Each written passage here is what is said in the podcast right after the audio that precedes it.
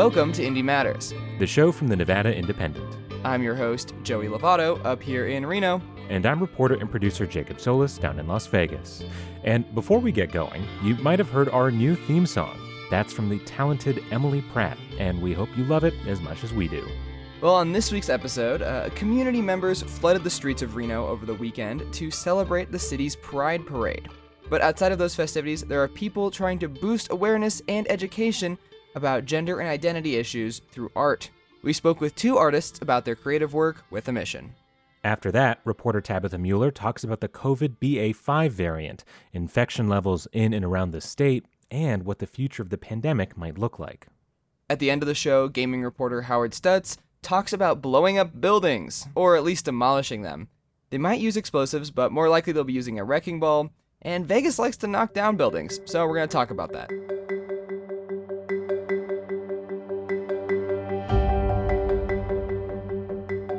The streets of Reno were filled with people celebrating gay pride in Reno's annual Pride Parade this past weekend. In a time where there is a threat to gay marriage, while it's being discussed in the Supreme Court, Congress is looking to codify gay marriage into law. But the festivities were plenty while celebrating the LGBTQ community in downtown Reno. In June, during Pride Month, Sierra Arts Foundation, a Reno based nonprofit that supports and boosts local artists and promotes art education, hosted dozens of local queer artists in one of their galleries.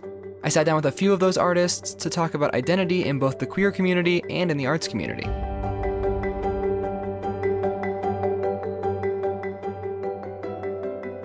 Hello, my name is Brandon Copley. I am 36 years old. I am from Reno, Nevada. My mother is from the Maidu tribe, which is Northern California, and my father is from Mohawk and Seneca, which is uh, Western New York. And I'm a multimedia assemblage artist. And I identify as Two Spirit. A simplified version of what Two Spirit is is an identity that some Native Americans take on that refers to them taking on both a male and a female role in their communities. Indigenous people call themselves like two spirits. It's the masculine and the feminine like combining together. It's not hugely like recorded, so it's kind of hard to identify either as like two spirit or native. Probably mostly identify with the queer community. I mean, I watch like RuPaul's Drag Race like every week, so that's like my go-to TV show. I love watching that. It's a largely matriarchal society. I mean, there is a sort of disconnect. Brandon's piece in the gallery was titled The Boxes That Broke Us and was a mixed media piece. It shows a broken feather hanging from a rosary from a house, a bow and arrow hanging from a schoolhouse, and a cornhusk doll in a noose hanging from a church. So the main inspiration behind the boxes that broke us was I read The Black Elk Speaks, which is a Sioux holy man, and his kind of definition of the boxes were these two dimensional houses or schools that confined Americans or natives in kind of their spirits. So, kind of breaking that was using the rosaries to kind of break the native spirit of the free flowing feather and using kind of like the feminine toy, like the cornhusk doll that's broken there, and using like a traditionally masculine toy for boys was the bow and arrow that's broken as well in my own like process of grieving like a lot of the Indian residential school news, it was kind of like, oh, okay, well, this is a way for me to reconnect with not only like my heritage but a different side of the heritage. So a lot of it had to do with like kind of processing that grief.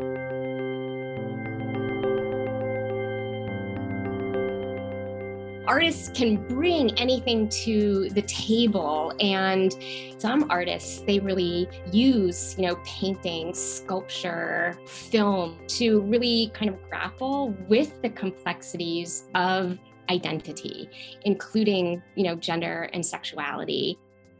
That was lynn comella a professor of gender and sexual studies at unlv I think when it comes to queer artists and queer art, you know, certainly not all queer artists explore queerness in their art, but a number of them do. And I think that visual mediums allow them to really start to tackle and kind of blow apart really rigid categories and identity markers. And I think explore ideas and sometimes even themselves in really intersectional and complex ways.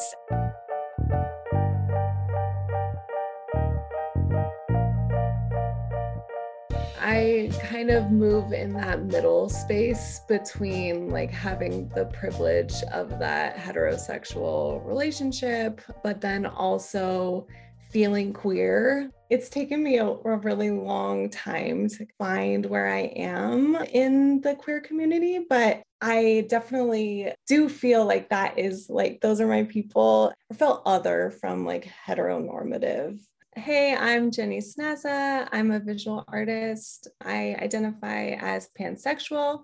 I'm a mother and I have two beautiful children, and I am with a cis male partner.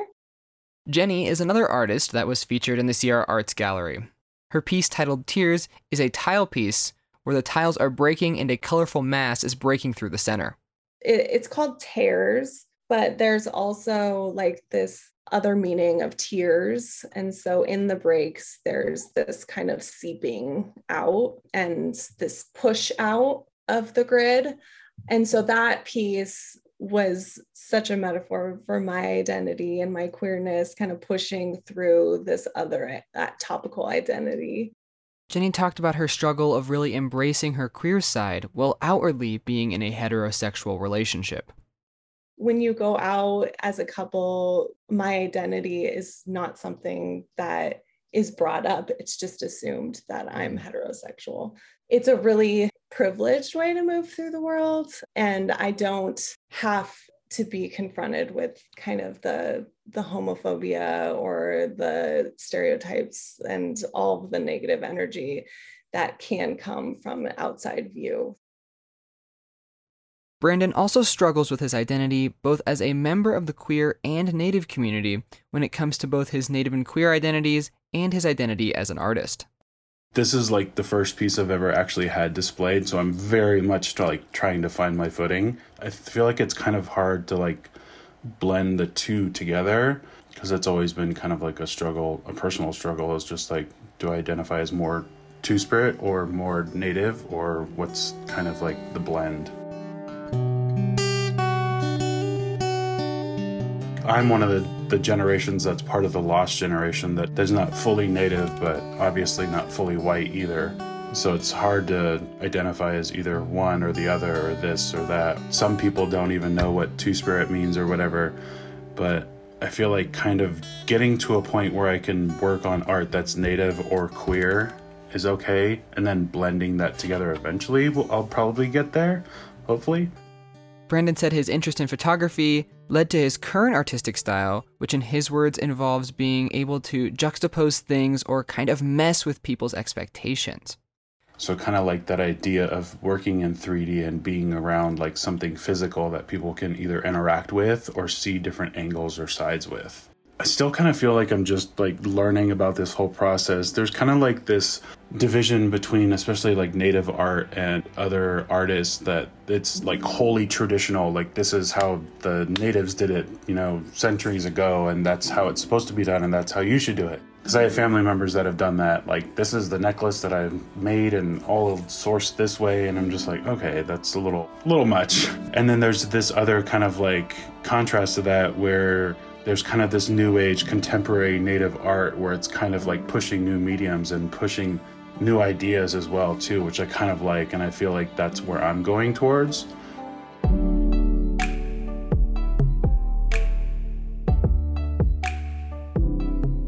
Jenny is also working towards trying to understand her identity more with her art Right now, I'm working with tile, which I love materials in general and just exploring how the media works and exists in its own space. So, the tile as like a really fragile yet durable material We line our cities with it, we line our houses with it. It exists in all these places. So you have this tile and this grid, which I think is just the perfect metaphor for so many things, but especially in the piece that I had at the show for Pride Month. It's like this white, sterile grid, which I think just perfectly represents the patriarchy.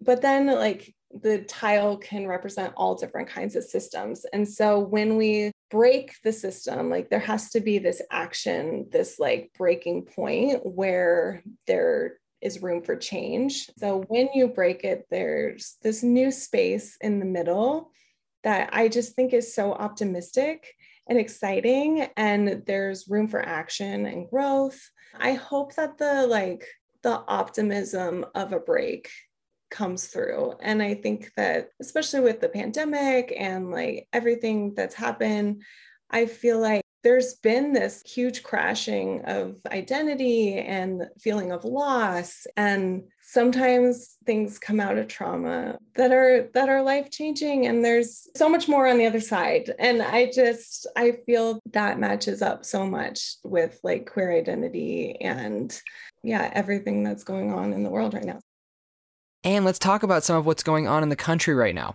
Here's UNLV professor Lynn Comella again we're at a really kind of dangerous moment, I think.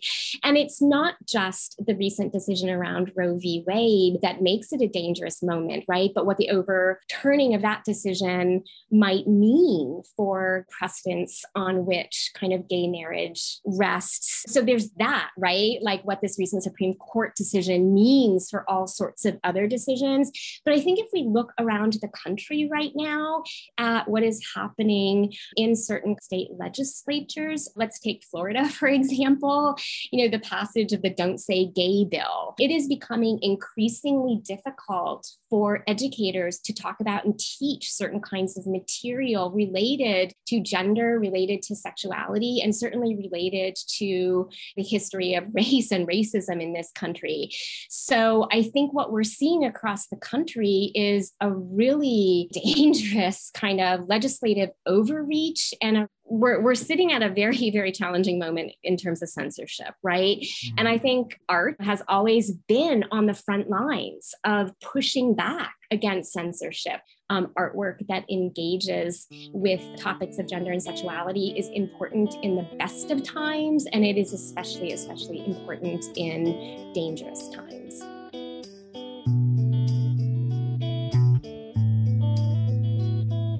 Art is a way for people to express themselves, and Jenny told me that her art is about her identity and about her struggles of being in the middle and not being sure if she wants to label things.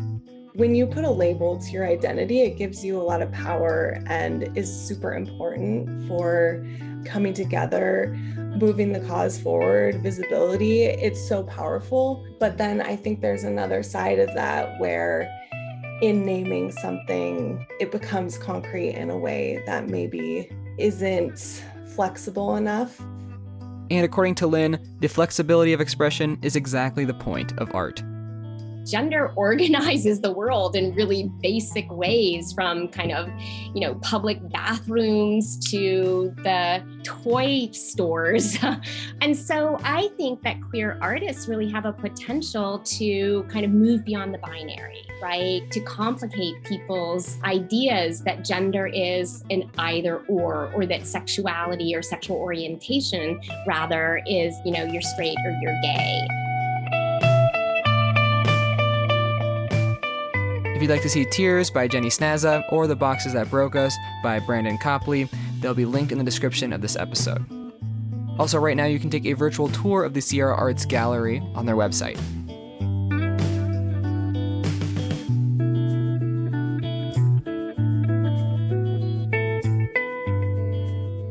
All right, Jacob. Well, I'm not gonna lie. Most of the time, I can find some sort of stupid or clever transition between segments. Uh, but this week, we are going from queer artists to everyone's favorite topic, COVID-19, and there really isn't much through line for those two. So uh, here's the transition.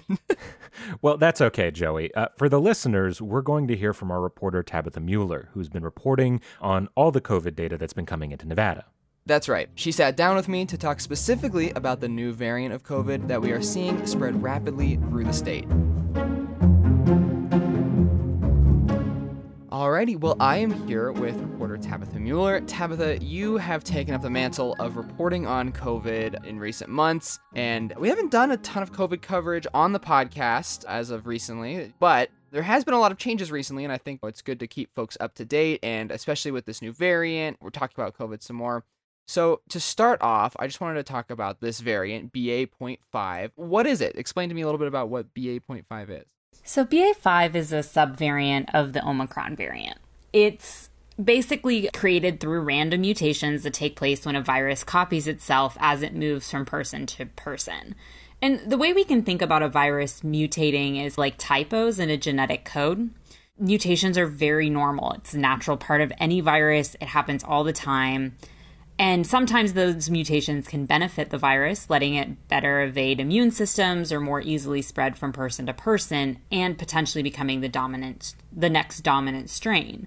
So that's what we're seeing with BA5. And and like you said it's a mutation. What number variant is this? Kind of how did we get to this point? Man, I there are so many variants all the time that I can't just give you a straight. There are 500 variants of this, right? And we see them cropping up in different parts of the world. As globalization has happened, as we have a lot of air travel, it's really easy for one variant that gets more transmissible to transfer to another place and go from there, you know, by driving in a car and going to a new community or by flying on an airplane. So the big thing about BA5 is that it's more transmissible than other virus variants. But that the but I will say the disease operates very similarly. The severity is very similar. We're not seeing necessarily people getting sicker because of this variant. It's just that more people are catching it. And I know we talked about this a while back, but I mean, experts have been saying we're kind of in the endemic stage of the pandemic at this point. It's something we're going to be living with for a really long time. Is COVID here to stay, basically? And, and is this something we're going to be seeing for years to come? COVID is definitely here to stay. I think that it's a matter now of sort of an individual choice of when do I wear a mask? When do I go out into public? How do I choose to navigate this world that we live in? Where this virus is present. And I think there, I was speaking with some scientists for my most recent article on COVID 19, and they were saying that we sort of had an opportunity to achieve herd immunity. But because not enough people got vaccinated, we've sort of missed the boat on that option. So, right now, it's really important to get vaccinated, stay up to date on vaccinations, and you were talking about kind of not enough people getting vaccinated to create that herd immunity. And so now we live with this. But is that initial vaccine even relevant or effective with what the virus is now? So, the way I've heard it described is the vaccine may not be able to stop the full variant because it's mutating, but it can alleviate the severity of that variant, right? It still is effective to the degree that it is like we see fewer hospitalizations among people who've been vaccinated. It just may not be 100% effective, especially as the virus mutates. And how often are we seeing the virus mutate right now? So basically, what we're seeing is COVID 19 variants every two to four months. And right now, even though our focus is centered on the Omicron variants, BA4 and BA5, I've heard from various professors and epidemiologists that they wouldn't be surprised if that focus shifts to a different variant within the next few months or so. And I guess generally the, the, the knowledge that scientists have about about viruses is that the longer that they exist, the more transmissible and the less deadly they'll be. Is that kind of the trend that we're seeing with each new variant? Before we were seeing kind of a three month protection window after you caught COVID. But now that window has shortened with the latest variant, and some health officials are saying that you could be reinfected in as little as 28 days. How are our uh, hospital systems doing with COVID right now? Because I, I, think cases are up from where we were seeing a few months ago. Has the hospital system seen an increase as well? So I think we have been seeing in the past over the past few weeks an increase in people using the hospital system from people that I've spoken with. The hospital system hasn't been overwhelmed, but I think it's really important to note that we are seeing a nursing shortage right now. We are seeing stress on the healthcare infrastructure from outside factors that may not have to do with COVID. So, yes, I think right now everything is sort of they're able to handle the number of cases that are coming in. But if we do see an extreme rise, that could change. And you mentioned people can get their boosters. I have my first booster. When am I able to get my second booster? So, as, as, far as I know, for that second booster, I think they're still discussing it, especially for younger populations that are not immunocompromised or at risk. I saw an article the other day talking about how the Food and Drug Administration is sort of looking at it, going through that approval process, but it it just depends on when that finally gets through because it has to go through all the checks and everything else. mm-hmm. Got it. Yeah. And kids, right? How many children are vaccinated? What are those age ranges? And uh, and can certain age ranges get their first booster at this point, or what are we looking at there? Children under five are now available to get the vaccine. And I'm going to be working on a story on this in the future, but we're actually seeing pretty low vaccination rates for children under five. I think there's some concern about that. And that's something that we're going to have to watch and pay attention to. How has Nevada fared compared to other states when talking about COVID right now? So looking at Nevada's trend line for cases and and other aspects, I think we're kind of on par with other states. It's not that we're seeing necessarily worse levels or higher levels. I think you're just seeing what we're seeing in other places, right? Rise and fall in cases. Our trend line looks very similar to the national one. We had that massive Omicron surge earlier this year. And then I think, though, that what officials are saying is based off of wastewater data that we're actually, we may not see a surge from this most recent variant, but it appears to be that the virus is sort of plateauing right now. Well, and you mentioned wastewater. How you know how we're tracking data right now? The numbers that we're seeing of reported cases are probably way less than the number of actual cases. Explain to me where we're getting that data. Is it all from is it all from our poop?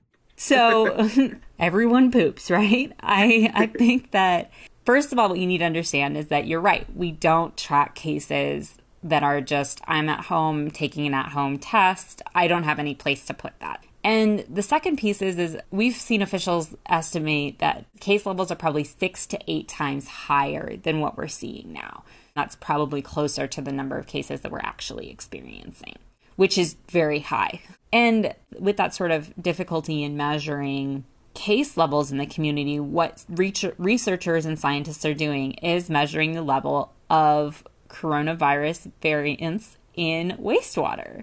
So everyone poops.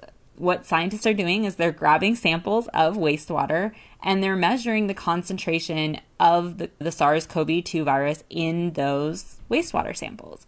And that's really been an excellent way for us to keep track of the overall trends. Are we seeing cases rise? Are we seeing cases fall? Can we expect a surge? Because it's almost an instantaneous glimpse of what's happening in our community right now versus waiting a week or two weeks for all of the tests to come in. That wastewater testing can also tell us what variants we're seeing. That's how we're keeping track of the variants. Right now, about 90% of the genomes found in wastewater in southern Nevada are Omicron variants, BA4 and BA5. And I think the challenge moving forward is really going to be what's the next variant? How is that going to be, affect the population?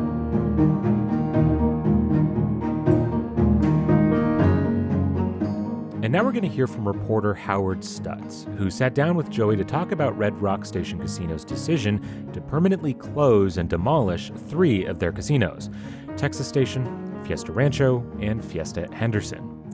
Also, Howard and Joey refer to both Red Rock and Station casinos, and for the purposes of this story, they're essentially the same entity.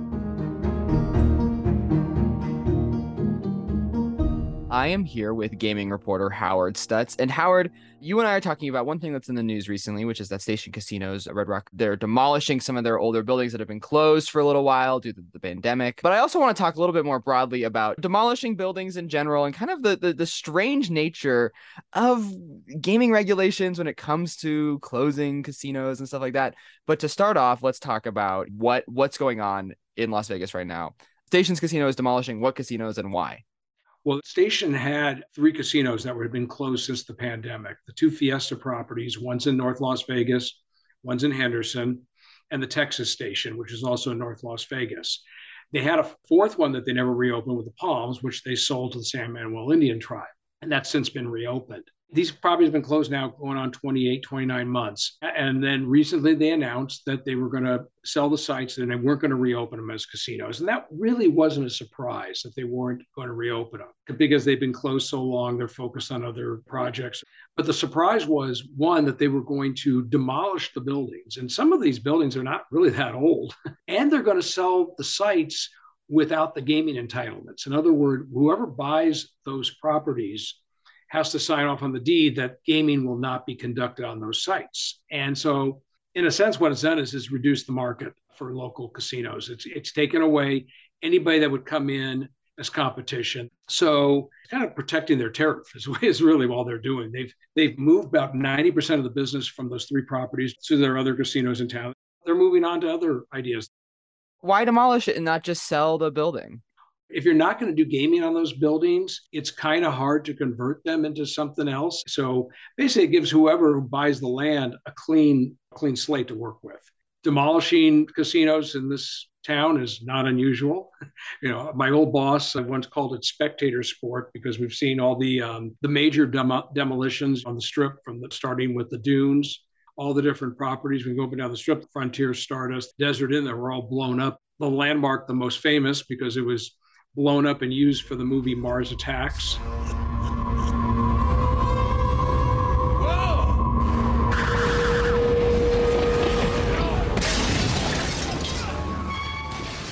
So I don't think these are going to have that type of fanfare. I think they'll just be taken down quickly. But it is kind of the first time that I can think of, as long as I've been in town, that a major casino has been taken down and not redeveloped as a casino site. The landmark was probably the last. It was taken down and became a parking lot for the Las Vegas Convention Center.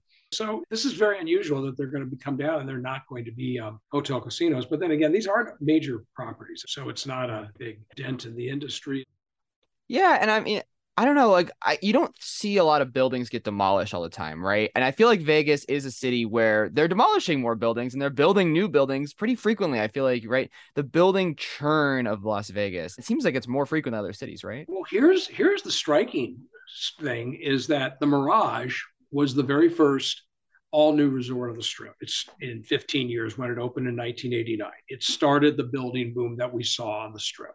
The Mirage now has been sold to Hard Rock, they're not going to demolish the building, but they're going to demolish key parts of it, and especially the volcano, the fake volcano out in front that's causing folks to sign letters and a GoFundMe campaign to save the volcano. But now all of a sudden the Mirage, which is was open in 1989, the name is going away. It's going to be repurposed.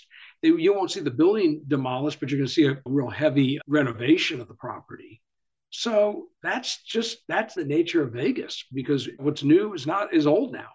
Demolishing a building is such a crazy undertaking in my mind, right? Like you gotta you have to especially place explosives around it and make sure it's safe and let everyone know that it's gonna happen.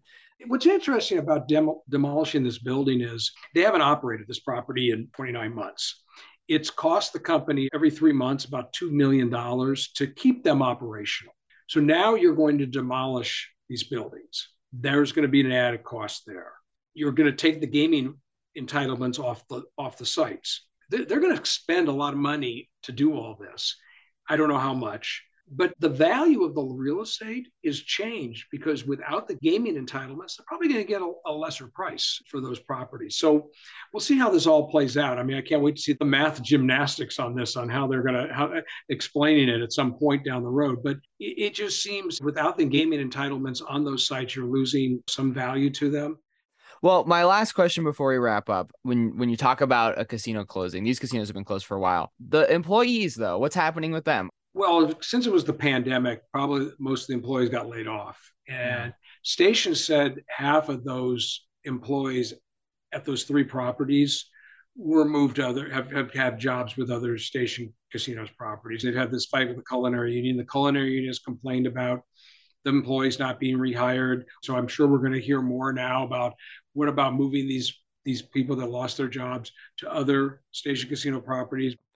All right, Howard. Well, thank you so much for joining me on the podcast. You have a story that just ran on the Fiesta Henderson that, that is getting demolished. And you have a newsletter, Indie Gaming, which comes out on every Wednesday. It's free. That's what I always tell everybody. Sign up All you need to put it in your put it in your email, and it's free. Well, thank you so much for joining me, Howard. Anytime, Joey. Thanks for having me on the podcast.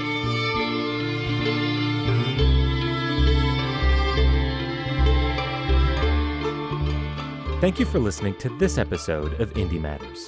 We'd like to thank Brandon Copley, Jenny Snazza, Lynn Comella, Tabitha Mueller, and Howard Stutz for being on the show this week.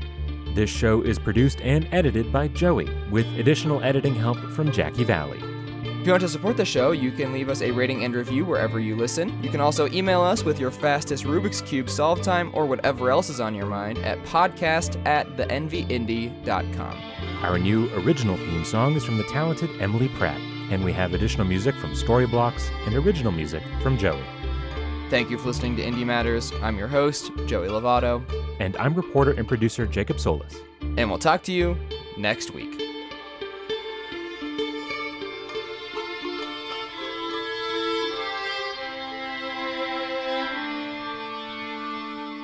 About the COVID BA5 variant.